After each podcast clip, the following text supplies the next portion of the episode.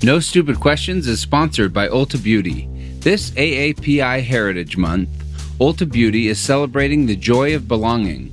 Belonging to a community composed of intricate connections, belonging to the heritage and birthright that is beauty. Ulta Beauty spotlights the AAPI community, passing the mic to brand founders and creators to tell their stories centered on heritage, joy, and beauty. Shop AAPI owned and founded brands at Ulta Beauty stores and Ulta.com.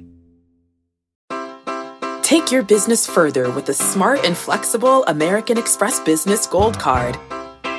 You can earn four times points on your top two eligible spending categories every month, like transit, U.S. restaurants, and gas stations. That's the powerful backing of American Express. Four times points on up to $150,000 in purchases per year. Terms apply. Learn more at americanexpress.com slash business gold card.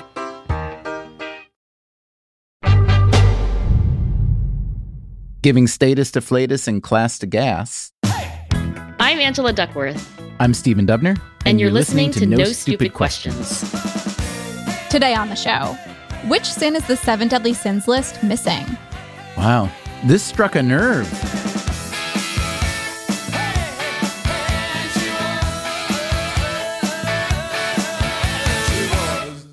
So, Angela, we have sinned together, you and I, seven times. or at least talked about it. That could be interpreted in so many ways, Stephen, but yes, we talked about sin together. We've talked about the seven deadly sins. Yep. We've talked about the survey that you put together to get to our deepest, darkest reckoning of our own failings. And for this series on the seven deadly sins, there's only one task remaining, and that is as follows. We asked our listeners at the very beginning of this process to nominate what they thought was an appropriate eighth deadly sin, something that belongs on the list but isn't on the list. So we have appropriately eight nominees from our listeners that we've on the back end triaged a little bit, but we got, I would say, hundreds of suggestions by email. And we have winnowed them down to eight nominees for the eighth. And I'm going to read you the first one. Okay. This is from Adam Noel in Detroit. Adam writes to say, My eighth deadly sin is perfectionism. Mm. I constantly find myself getting upset because good isn't always great. And this then restricts the joy I feel in what might end up as being otherwise happy moments. He says, I can't help but feel frustrated when I don't live up to some unrealistic expectations I set for myself. Angela, what do you think of perfectionism as a nominee? Oh my gosh, Adam. I have lately diagnosed myself with a cute case of perfectionism. I must have had this tendency before, but just very recently, trying to write this book and not feeling like it's going so well, I feel like one of the major problems is that I have this ideal in mind of the things that I would write and how beautifully it would come out, and also how deep it would be.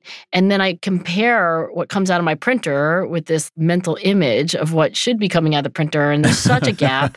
and it really puts me into this kind of tailspin. So, Adam, I don't know you, but I just wonder if for you it's like it is for me, which is like then I've just kind of entered this tide pool of, oh gosh, I can't do anything. I literally said to my husband, Jason, the other night, I was like, I think I should retire. And he looked at me quizzically and I was like, no, I'm serious. I haven't had any good ideas. I'm like, terrible mentor.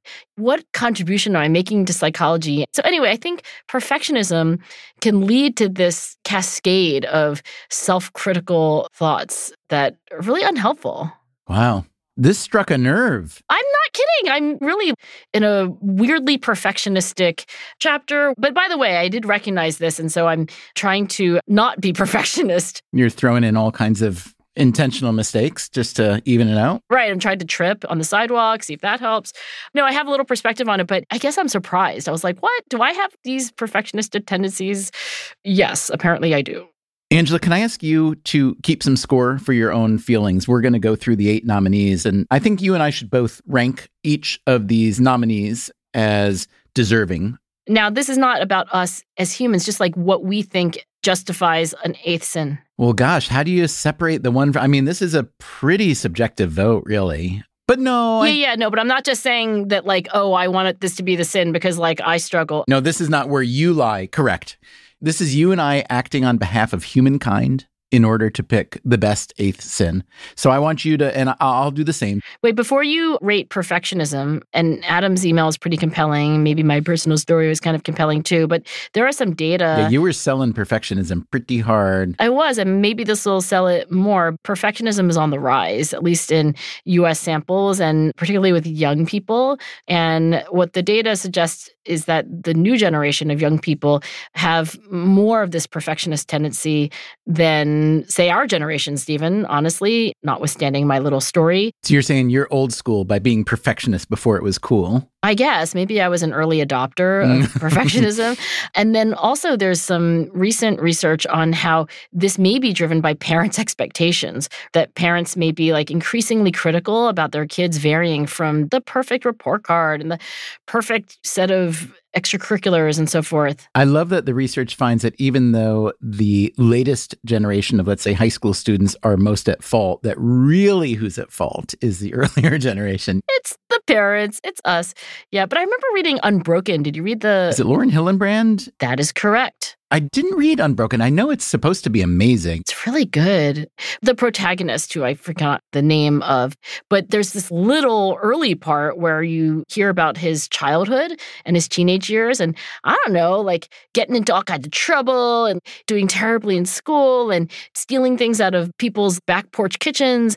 And I just remember thinking, like, the kind of variation in childhood stories that was accepted as within the range of normal 30 40 50 years ago compared to what this generation is like oh my gosh you got a b plus what's wrong Where'd the other points go? Exactly. Like you didn't make varsity. I just feel like there is a sense in which our expectations for perfection of young people relative to historic norms, it seems to me plausible that they have shifted and not necessarily for good. I also see research by Martin Smith at York St. John University in the UK. I'm reading here. As people who score high in perfectionism get older, they also become more prone to experiencing negative emotions like anger, anxiety, and irritability. So that suggests some potential further downsides of perfectionism. Does that jibe with your own experience as a perfectionist? as an acute perfectionist, I don't think I have a chronic, maybe I do have a chronic problem with perfectionism as well. But yeah, it completely fits with my like, oh gosh, and now I'm worried about everything. And I'm a little bit paralyzed because I can't move forward because everything I'm doing is so imperfect. I think in general, the research on perfectionism suggests that it's not good. So, like at any age, the research is pretty clear that it can be a real psychological liability. Okay, so perfectionism, you're going to write down your score. I'll write my score. We'll compare them at the end. Okay. On a scale from Zero to five. Okay. You can use halves. No point threes. No point sevens. No point seven fours. We make it zero to 10. My favorite scale is zero to 10. I thought you liked five better. No, I like 10 when it goes from zero to 10. I've been thinking for the last three years that you were No, I'm a zero to 10 girl. zero to 10. All right. The next nominee is there are several, I think, along the lines of this suggestion, but this is from someone whose name I can't really make out. It's just their email address. So I'm not going to read it aloud. I have to say, Angela, this one made me sit up and pay attention. For the eighth deadly sin, this person writes, I would like to recommend productivity. What? The pursuit of productivity is ruining lives. People get to the point in their personal lives where they can't relax and they have anxiety issues. In the business world, we are sucking people dry and keeping wages low while restricting hiring, all for more investor return. The CEO and investor greed is translated to abusive productivity at the worker level. So I can tell from your response, you are not buying that at all. I just wonder if the word productivity is what we're looking for here. It's not that you're being too productive, but maybe you're too ambitious. I see why you would interpret like that, but the way this person writes the email, I think it's pretty clear. They're saying that this pursuit of productivity is contributing so much to different kinds of inequality. Mm, yeah, the single minded pursuit of productivity to the exclusion. Yeah, interesting. The reason this resonated with me so much is because I've really been thinking about this a lot, not just across the economy, where it's a, a very, very, very important issue to talk about. And I spend a lot of time on Freakonomics Radio exploring questions around productivity and especially wage and income inequality and so on with economists and others. And there are some economists who are suggesting that our historical measures of progress and wealth are really outdated, that GDP, which has been a yardstick for many years, is very, very weak and has a lot of flaws and blind spots, and we need to have different measures of this. And I'm certainly personally sympathetic to that argument for sure. I guess I would say that even though economists do think about productivity as a sort of holy grail or the fuel of the engine that drives commerce and a good economy, I do think it's also easy to make the argument that it's been taken too far. And that's on the societal or economic front. I will say personally, I really am trying to dial it down. I have become, I would say, sort of a slave to productivity in a way that I've enjoyed for many, many, many years because I do love the reward. I like the accomplishment. And I think what happened to me happened to a lot of people, which is COVID amped it up even more. Because if you do the kind of work that you could do even more of during COVID with isolation, which I happen to, then you just do more and more and more. And I looked up and I'm working more hours a week than I care to admit and I look at other interests, other relationships. That's crowding out, right? Yeah. And so I'm just saying here that this may not resonate at all with you as a nominee for Eighth Deadly Sin, but it does with me. I can understand that. I mean, crowd out, this is one of the few things that I remember from this very brief conversation with Gary Becker, my only conversation with the Nobel Prize winning economist that I didn't know well. But in that conversation, I remember him saying that one of the major principles of economics is allocation of resources under the conditions of scarcity. The idea that you can't have it all. Like, what choices are you going to make? And I think that's right. That if I spend 12 hours a day being productive, what am I losing? And I guess you could argue relationships and leisure. I don't know if there's anything else that you would say just fun learning about stuff, even if it's not productive. I guess is that the kind of thing you're talking about? Because I would agree with you, and I'm sure I will come to such a reckoning at some point. Maybe I don't feel it right now, but I can appreciate it. So I'm writing down my number. While I write down this number, are you going to work less? I think I am going to work less. I'm going to try to work less. So I think it's a good moment to take a step back and look at what I have, quote, accomplished professionally and whether it's time to feel satisfied and full by that, the degree to which I want to keep filling up myself. But there are a lot of things to consider. With Freakonomics Radio, I feel like I have a relationship with this really amazing audience and I don't want to quit. I have no desire to quit, but I certainly have desire to take my day or week or month and blow a whole lot of space into it and see what can fill it up that's a little bit more variegated. That's the way I would put it. Diversifying your time portfolio. There you go. That's a productive way to put it. Okay, moving on to number three. This suggestion is from, oh boy, from several people. There's a Brad Webb, there's a Zolt Zigatvari, and I think a few others. And the sin that they are nominating is disrespect. Here's from Brad. My suggestion for the eighth deadly sin is respect or the lack thereof. Today's society has very little self respect or respect for others. The basic definition is due regard for the feelings, wishes, rights, or traditions of others. Social media, Brad writes, has allowed today's society to sit behind their keyboards and criticize others endlessly. Moreover, rarely are people genuinely happy for one another. Typically, they are jealous or envious, which is already, as he notes, one of the seven deadly sins. What do you think of disrespect, Angela? What's interesting is that respect is in parenting research. It's one of three dimensions where, like, it's good. So, the three things that parents should strive to have in terms of how they raise their kids one, the most obvious one, is being warm. Like your kids should feel loved, cared about. Another is that you are appropriately demanding. You're supposed to challenge your kids, right? That's part of parenting. And the third one is respect. And this idea is really not about loving them. And it's not even about liking someone. And of course, we are here talking about respect for all people, I assume, not just your children. But I think it's important to say, I think this is about just feeling like the other person's perspective, their opinions, who they are. It's valued whether you like it or not, whether you love it or not.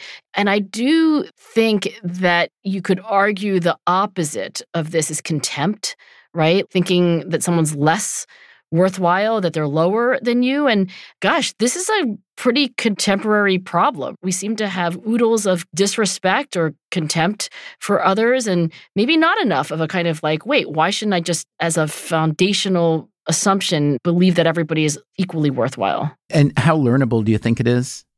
I think for me, watching somebody do it really well, like to respect other people really well, has certainly inspired me. It really makes me want to do that more. And my own kids have called me on when I'm in a kind of white lotus moment where like this hotel room wasn't cleaned up for 2 days in a row and I show disrespect especially to people who are in this service position they've called me on it and I think I've learned in a painful way that that's bad I'm like wait what are you talking about and then they tell me how awful it is and actually when I watched White Lotus the series I was like oh my gosh mea culpa like am I that awful person so I think it's learnable I think we can learn to be more respectful the fourth nominee comes from, again, several listeners. One is Clint Kendrick, one is Primal Vora, and one is Jen Palmer. And they all nominate discrimination.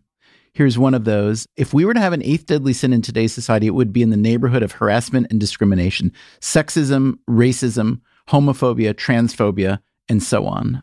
Jen Palmer adds There's little room for debate that prejudice has caused centuries of harm to women, people of color, members of the LGBTQ community, and immigrants, just to name a few demographics. It causes social friction and blinds the prejudiced party to good ideas input and meaningful connections. So I think there's a connection here, right? Between discrimination and disrespect, you mean? Yeah, I think there's a connection, but there's also a distinction. So obviously, this is looking down upon other people. I think that's the through line between discrimination and disrespect. But I think the difference is that when we talk about discrimination, it's against a group, it's against a category of people. And I think that's exactly right. I don't think there's any debate. Maybe some would debate it, but I think the world, the United States in particular, has an awful history that is ongoing with prejudicial treatment of other people. I agree that discrimination is a subset of disrespect, but I could also imagine you could make the argument the other way around. I did see some data. I think this is from the Pew Research Center. This shocked me, and I feel naive for being shocked. But the share of people who say that, in this case, this survey question was about Black Americans, nearly half of Americans say Black people face, quote, a lot of discrimination of society today. And the share of Black people who give that answer is higher than those of white people, so much higher that it appears that many white people do not think that racial discrimination is an issue at all, at least on a major level.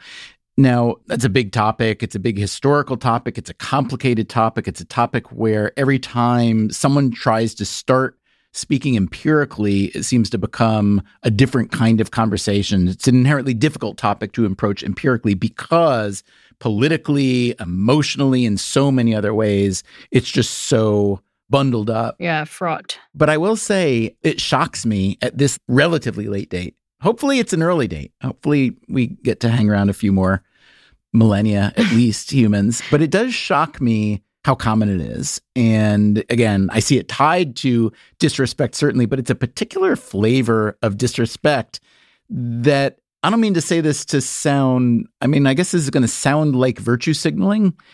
If you don't feel hatred or discrimination or bias. You're in denial of some kind. So, yeah, I think in terms of sinful behavior, I think it's not low on the list. I'm going to put it that way. Still to come on No Stupid Questions, Stephen and Angela choose the top eighth deadly sin. This is not easy. This is hard.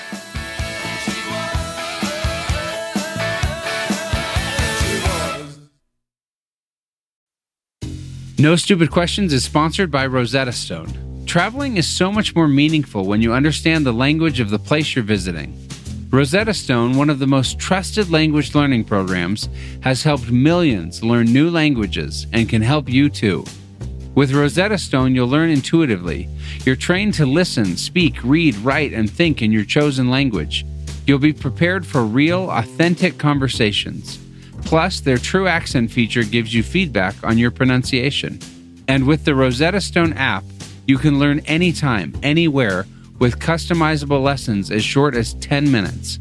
For a very limited time, our listeners can get Rosetta Stone's lifetime membership for 50% off. That's 50% off unlimited access to 25 language courses for the rest of your life.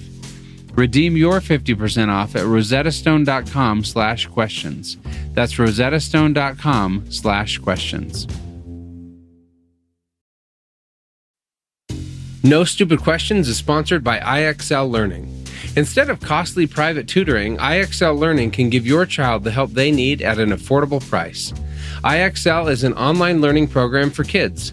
It covers math, language arts, science, and social studies. It's designed to help them really understand and master topics in a fun way with positive feedback. And you get one site for all the kids in your home, pre K to 12th grade. There's a reason why IXL is used in 95 of the top 100 school districts in the U.S. If your child is struggling, this is the smartest investment you can make. And a month of IXL costs less than an hour of tutoring. Make an impact on your child's learning. Get IXL now. And No Stupid Questions listeners can get an exclusive 20% off IXL membership when they sign up today at ixl.com/questions. Visit ixl.com/questions to get the most effective learning program out there at the best price. Who doesn't love a classic chocolate chip cookie? Famous Amos has been making them since the 70s, 1975 to be exact. With semi sweet chocolate chips and a satisfying crunch, it's everything classic in one bite sized cookie, and fans couldn't get enough. That's right. You'll find our original recipe, the one you know and love, in every bag of Famous Amos original chocolate chip cookies. Find Famous Amos anywhere you buy your favorite snacks. Now, back to Stephen and Angela's conversation about the nominations for Eighth Deadly Sin. Okay, here's an interesting nominee. I'm very curious to know what you think of this. Again, suggested by a few people, including Eamon O'Reilly, Rick Clark, and Chris Kelly. I'll read Chris's. My nomination for your consideration for the eighth deadly sin is internet trolling. Oh, that's so specific. I think it should be separate from envy, Chris writes, which it is definitely related to, but it is most certainly a modern sin. I also think it is uniquely situational online, as the majority of trolls would never say anything remotely similar if they were face to face with people they mostly have never encountered in real life. I think of this when a driver will get upset if they get cut off and they'll throw the bird at the other driver. and I think, what would happen if they were on the sidewalk and the person cut them off? Would they do that same thing? Right. It's the remove, in other words. It's the remove. It's the anonymity. Wait, what is trolling exactly? Is it from the troll? And like, gosh, what is troll? Isn't troll a bad, mean little guy that lived under the bridge and won't let you go over the bridge? Oh, yes. But elves are nice, right? Oh, I guess you could have a wicked elf. So you're pro elf, anti troll. I'm not sure. I was just a little confused about the taxonomy. I do see this is interesting. This is from research out of BYU, I believe, Brigham Young. This is a BYU news article summary showing that research recently published in the Journal of Social Media and Society sheds light on the motives and personality characteristics of internet trolls, which are I guess we could define them as people who are giving other people a really hard time for one reason or another. Through an online survey completed by over 400 Reddit users, the study found that individuals with dark triad personality traits, it lists them narcissism, Machiavellianism, and psychopathy. That is such a lovely bundle. Combined with Schadenfreude, were more likely to demonstrate trolling behaviors. Okay, I have to chalk this up under category of research that makes you say, um, yeah. like, duh? Is that what you're saying? I would say interesting, if not so surprising. But let me ask you this when someone online is trolling someone else, what do you think that the trolling is accomplishing? What itch do you think it's scratching? So it seems to be an act of aggression. Like it's an attack almost by definition. I think it may therefore be some act of status gain for the person? Of course, it's anonymous, so it's hard to make a really strong argument that you've gained any status by anonymously insulting someone else. But wait a minute, is that true? Doesn't inflating your own status, even within your own self, count to some degree? Maybe. I mean, I'm struggling to give you an explanation. It, of course, deserves an explanation, but it's also a behavior that doesn't make a lot of sense to me. And I don't think I'm guilty of it. I'm pausing because I'm like, I don't know. Maybe I've been a internet troll and I didn't realize it. I'm going to help you out there. I don't think so. I don't think so. I can't remember the time that I've seen something and I thought like, oh, I'm going to post a comment that says you're an idiot or whatever. I don't fully understand the motivation behind this, but I do want to say it does seem to be an attack or an act of aggression. And then you could ask, like, why do people attack each other? Why are we aggressive? And there is something about being in a dominance hierarchy and supposedly fighting for your own rights. That's a great point. I know a lot of people my age who spend their days just being angry online. And I hope at least that the next cohorts will look at that and say, yeah, I'm going to pass on that. I hope that prophecy comes to pass. All right. The sixth nominee, this comes from, again, several people Jane McCallion, Daniel McCoy, I guess you have to have a Mick at the start of your name to enter this one. no, Margaret Lambert Migas. Wow, a lot of people suggested this one. And this one is deceit. Like dishonesty? Yeah, dishonesty. Here, let me read you an email from Daniel McCoy. Daniel says, I nominate deceit as the eighth deadly sin. Trust in each other and our institutions is the foundation of civilization and the essential underlying support for democracy, fiat currency, the rule of law. Wow, I like how Daniel goes big. Without mutual trust in each other and our social systems, we are just relatively smart apes. Each act of deceit, intentionally misrepresenting the truth for personal gain, chips away at the foundation of trust and draws us closer to demise.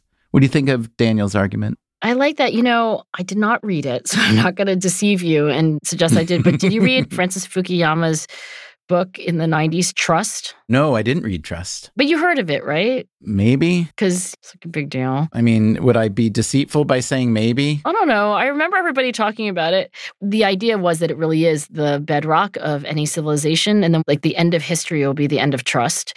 And I think that he's spoken more recently because he's I believe, still alive. He's a political theorist. He is very alive, yeah. Yes. Rumors of his death have been greatly exaggerated. He's 100% alive. I did not read his early work. I'm, you know, no student of current events, but I do think this idea that trust is eroding that we can't even believe other people to be honest. So anyway, I think there's lots of examples of that, you know, fake news and manipulation and I think dishonesty, which again is like maybe the broader category, it's kind of surprising that it wasn't in the original seven deadly sins. Like, isn't that deadly? That's such a good point. There was no lying, there was no deceiving. What if we rebrand deceit as dishonesty? I think that might be a more appropriate nomination in a way. I feel like it would be a little broader. I like that mendacity word. Mendacity is great. It just sounds mendacious. I will say if we were to narrow down dishonesty and deceit to just lying, which was mentioned by a few listeners, that is a big thing for me. I really don't like lying. I know that is true about you. I mean, you're a journalist. Yeah, but I'm also like very old fashioned Boy Scout in that way. I just feel that lying and deceit generally are big red flags for me in any kind of personal or professional relationship. I understand there are sometimes necessary lies and useful lies and even harmless lies. And when I learn that someone has said something that's not true, I do try to understand why they've done it. And I often have some kind of understanding, but usually not a lot of sympathy. You know, another form maybe of deceit or dishonesty, if we're calling it that, is just BS. People pretending to know more than they know. Well, you're not alone because it is the first thing that people sense about somebody else. So there's this research on social cognition. You meet a new acquaintance, somebody interviews for a job. The first thing that we think of is is this person trustworthy slash honest slash do they have integrity and so it leaps out to us so we have been i think wired in some sense evolutionarily to categorize people as those who we can trust and those whom we cannot. So yeah, honesty as a virtue or dishonesty as a I'm not going to tell you my number on rating it, but I think a compelling argument has been made.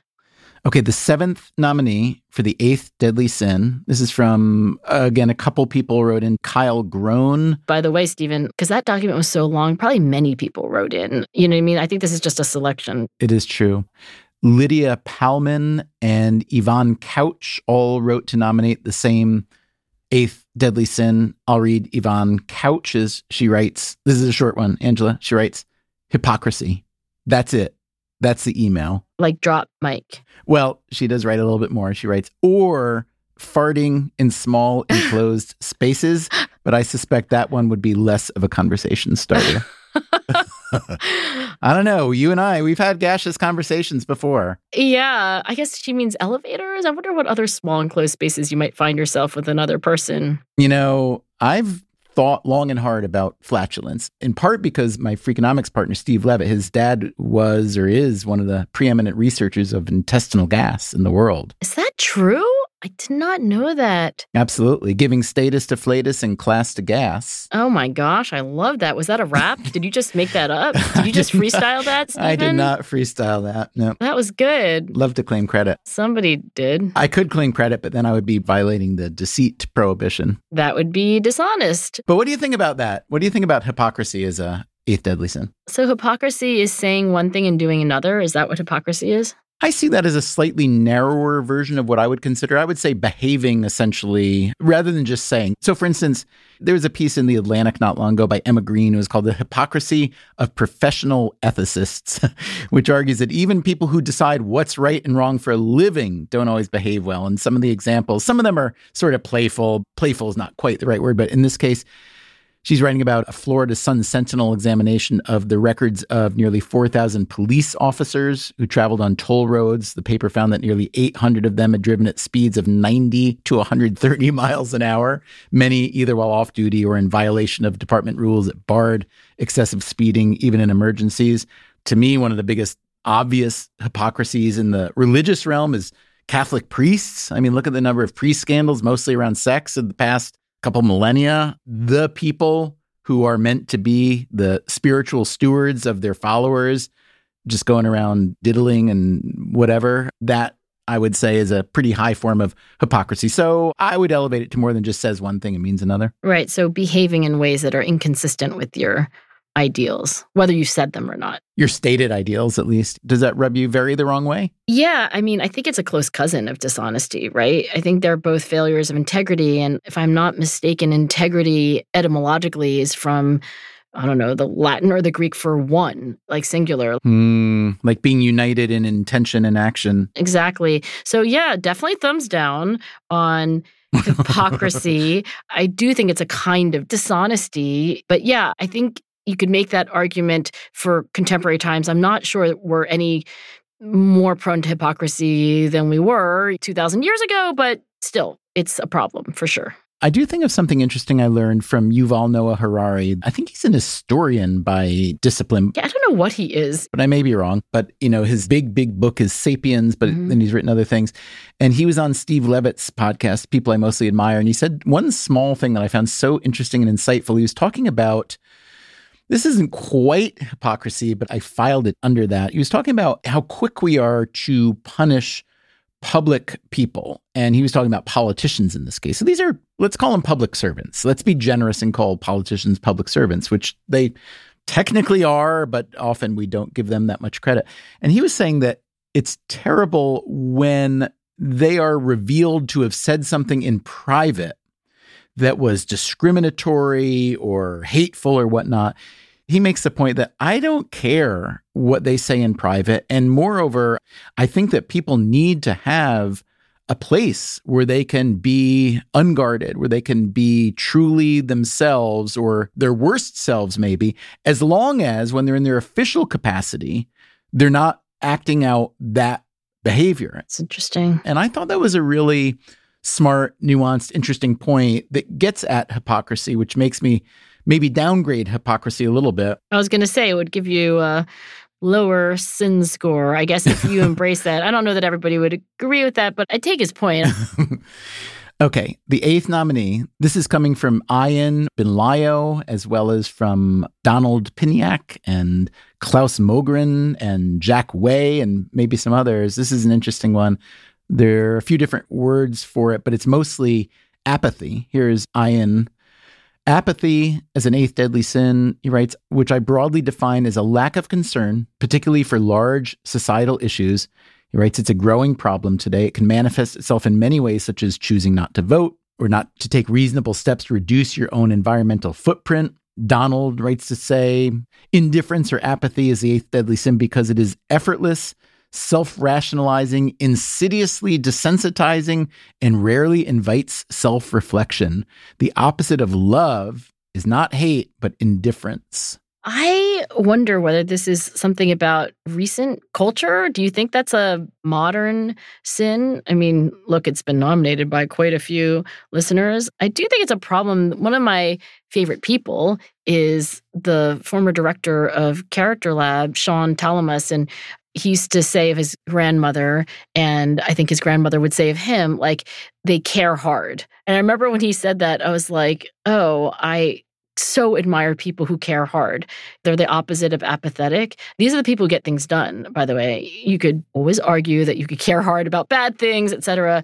But apathy, maybe especially now, it seems like a close cousin of complacency. But anyway, yeah, that's a problem. I think we have a big bystander problem, for example, in modern times. My only caveat or my only objection to apathy as the eighth deadly sin is that I think that apathy is very often a response from good people who naturally would have a lot of empathy or sympathy.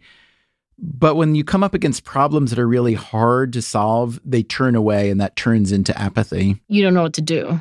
Yeah. So I would say that that's something that is maybe a little bit more causal and maybe something you're a little bit less responsible for internally. But I don't know. Maybe I'm trying to rationalize my own apathy because I feel I've become more apathetic towards certain things over time. How about you? I feel like if you can do something about anything, then that gives you a pass. Wow, that's pretty broad. Something about anything. I know. Like, is it everything everywhere all at once? But I think we become paralyzed in the face of all of the problems that face humanity, your neighborhood, the people in your broader social network, your own family. I mean, it can make you feel like you can't do anything because you can't do everything. But if you picked one problem, I remember having this conversation with Adam Grant early in our careers, trying to figure things out.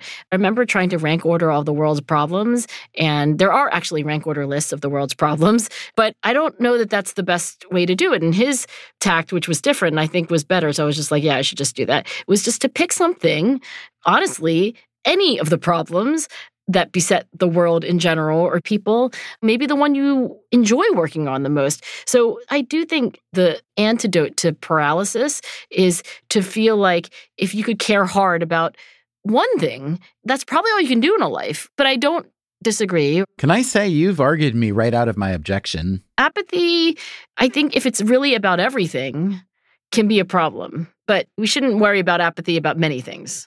I want to say one big thing, which is I think our listeners are extraordinarily astute and interesting and fun and funny and thoughtful and caring. And so to each of you, I say thank you. And I'm sure Angela would join me. Praise, praise. This is just confetti and horns are going off. horns are going off. That's um, in a good way. In a good way. Trumpets. Horns never go off in a bad way. What's the best horn, though? If you had to say of all the horns, what's the best horn? I don't know. I'm going to say French horn is the best horn. And it's not just because I played it. You play the French horn? I did. I thought you played the guitar. I've played several instruments, but the Oh. French horn was the first band instrument I learned when I was a kid. It's actually hard for a kid, but I still absolutely adore the sound of a French horn in any orchestra anywhere. So if we were nominating best horns as opposed to Eighth Deadly Sin, that'd be easy. It's a clear winner. This is not easy. This is hard. Have you been keeping score? You've been jotting down? I have. Okay. I've got my top three. Do you have your top three?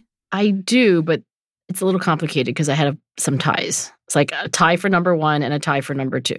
Uh, so you have four? I'll just tell you what they are. Wait a minute, wait a minute, wait a minute, wait a minute. You have four total? I'm not going to tell you anything. I'm just saying that I have four in second place and I have two in first place. Oh, boy. Well, here's what I was going to propose. If you agree to it, we both read our list of rank ordering. I have three, you have six, apparently. And the highest overlap will become the eighth deadly sin. What do you think of that solution? Well, sure. Why don't you read me your top number one? But wait a minute. Before we just go and read, because this is a big deal. Okay. I don't really appreciate the gravity of the situation, apparently. This is a sin that is being added to a list that has been around for more than a thousand years. Have you checked with the Catholic Church, by the way? Is this good with the Pope? I've got the Pope. You have the Pope on speed dial. I've got the Pope on the other line, actually. And he's waiting to hear what our sin is because he wants to write it into a new encyclical. It's going to be Yeah, the right. papal encyclical on no stupid questions, eighth deadly sin. And I think he's actually drafted most of the boilerplate. He's just looking to plug and play now. Find and replace. All right. So let me hear your top, I guess, six out of, out of eight. You know what you need? You need ranked choice voting, is what you need. I do. I know this is a um, problem. Give me from the bottom up. Bottom up. Okay, here are my ties for second place. I have four of them. So I rated all of these an eight out of 10 because I thought they were all problematic. Perfectionism, discrimination, hypocrisy, and apathy. I thought those were all pretty bad. Okay. And then you had two in first place. I had two in first place. So the two worst, and I gave them both nines. I kind of reserved 10 for in case something really amazing came along. But anyway, are disrespect and deceit slash dishonesty. I think we expanded it to dishonesty. I really can't choose between those two. So hopefully this overlaps a little bit with the Stephen Dubner list. There's a lot of overlap between you and me. And maybe this shouldn't surprise us because we've been hanging out for a long time now. I know. And we're also like minded generally. We are like minded. That's the nicest thing you've ever said to me. so, tied for second place for me were dishonesty and disrespect, both with an eight out of 10. okay. So, dishonesty and disrespect, those were your number one, tied for number one. Those were my top choices. So now I need to know what you thought was even worse. Okay, so this is a little tricky because my initial score for this one was not very high. And then I listened to my friend Angela Duckworth talk about life and what it means to go hard. Wait, what was that phrase you used? What hard? oh, care hard. I listened to my friend Angela Duckworth and what it means to care hard, and somehow apathy or indifference was promoted and became my number one, my winner, Oh, interesting. with eight and a half, Just by an edge, though, right? just by an edge. So, wait a second. What did you give apathy? I gave apathy an eight, and I gave disrespect and deceit slash dishonesty a nine. So, apathy combined, our scores would be 16 and a half. Mm-hmm. Dishonesty, you gave a nine. I gave it an eight. Disrespect, you gave a nine. I gave it an eight. So I think we have a tie. We do have a tie. Should we flip a coin or should we just let the world have nine sins? I don't know. Odd numbers have an appeal. I think if we had to choose between dishonesty and disrespect, which would you find worse, for example, in a business partner? you know what? The minute you put it in that frame, it's so easy. It's dishonesty. It's not dishonesty. It's not dishonesty. It's disrespect. No, because I could almost see dishonesty being a function of disrespect. I think disrespect is as bad as it gets. Interesting. It means that you are looking at another person or another group of people and thinking for one of a million reasons that they don't deserve what you deserve. And that is a terrible way to think about the world. Do you know this John Wooden quote? Do you like John Wooden quotes? I love John Wooden quotes. The great UCLA basketball coach, but mostly just a source of aphorisms. Can I just say, nobody's ever asked me, do I like John Wooden quotes? So I appreciate that. That was very respectful of you to ask me whether I like the John Wooden quotes. You never know. I happen to have more than one book of John Wooden quotes at home. I don't remember how many I have. Sometimes people send them to me. But anyway, I think there's a John Wooden aphorism that goes along the lines of the thing to do in life is to think that you're just as good as anyone, but no better. And anyway, I think this foundational principle of treating everybody, whether you like them or not, as of equal worth, yeah, I'm going to say by a hair, that might win the. I don't know, is this a prize for being the eighth sin? The prize is that the Pope writes this up as a papal encyclical. You know I'm Catholic. I'm not supposed to joke about the Pope. I'm not joking. You're not joking. Okay, good. I'm glad we're all on the same page. So let's go out with this, I think. Hang on a second. Ah,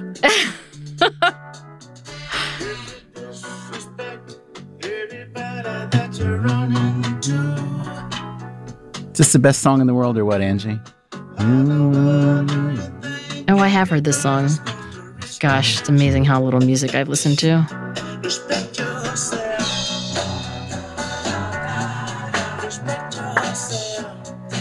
Angela, I so appreciate your discussing the seven deadly sins, and once in a while, their antidotes with me. I really appreciate you running the survey for No Stupid Questions listeners, and I think the nominations from the listeners were fantastic.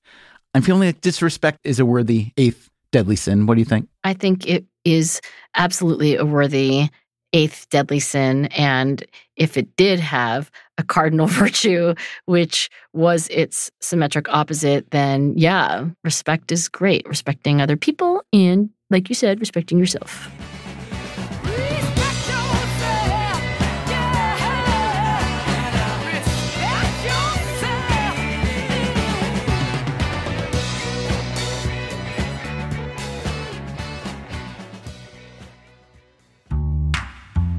This episode of No Stupid Questions was produced by me, Catherine Moncure, with help from our production associate, Lyric Bowditch. And now, here's a fact check of today's conversation.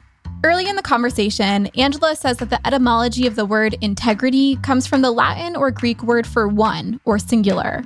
The actual Latin root is integer, which means entire. In math, the word integer means a number that is not a fraction. That's it for the fact check. Coming up next week on No Stupid Questions, Stephen and Angela talk about the difference between a scarcity mindset and an abundance mindset. I have to say, you had me at Toxic Shrew, and the next punk band I start will definitely be called Toxic Shrew. That's next week on No Stupid Questions. No Stupid Questions is part of the Freakonomics Radio Network, which also includes Freakonomics Radio, People I Mostly Admire, and the Economics of Everyday Things. All our shows are produced by Stitcher and Renbud Radio. This episode was mixed by Eleanor Osborne with help from Jeremy Johnston. We had research help from Joseph Fridman and Dan Moritz Rabson. Our executive team is Neal Carruth, Gabriel Roth, and Stephen Dubner. Our theme song is And She Was by Talking Heads. Special thanks to David Byrne and Warner Chappell Music. If you'd like to listen to the show ad free, subscribe to Stitcher Premium. You can follow us on Twitter at NSQ underscore show and on Facebook at NSQ show. If you have a question for a future episode, please email it to nsq at freakonomics.com. To learn more or to read episode transcripts, visit freakonomics.com slash nsq. Thanks for listening. I'll have my phone on. Wait, does your phone ring? Yeah, my phone knows how to ring.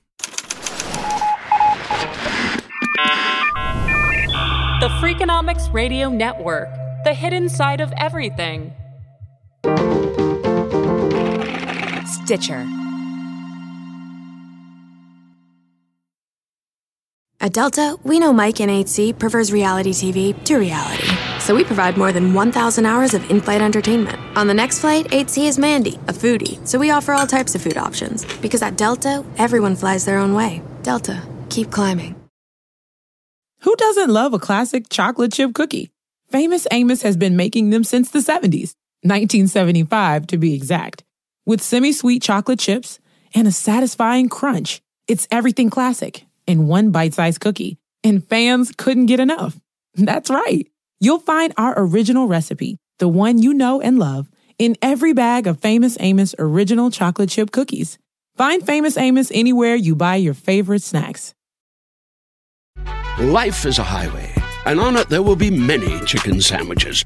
But there's only one McCrispy. So go ahead and hit the turn signal if you know about this juicy gem of a detour.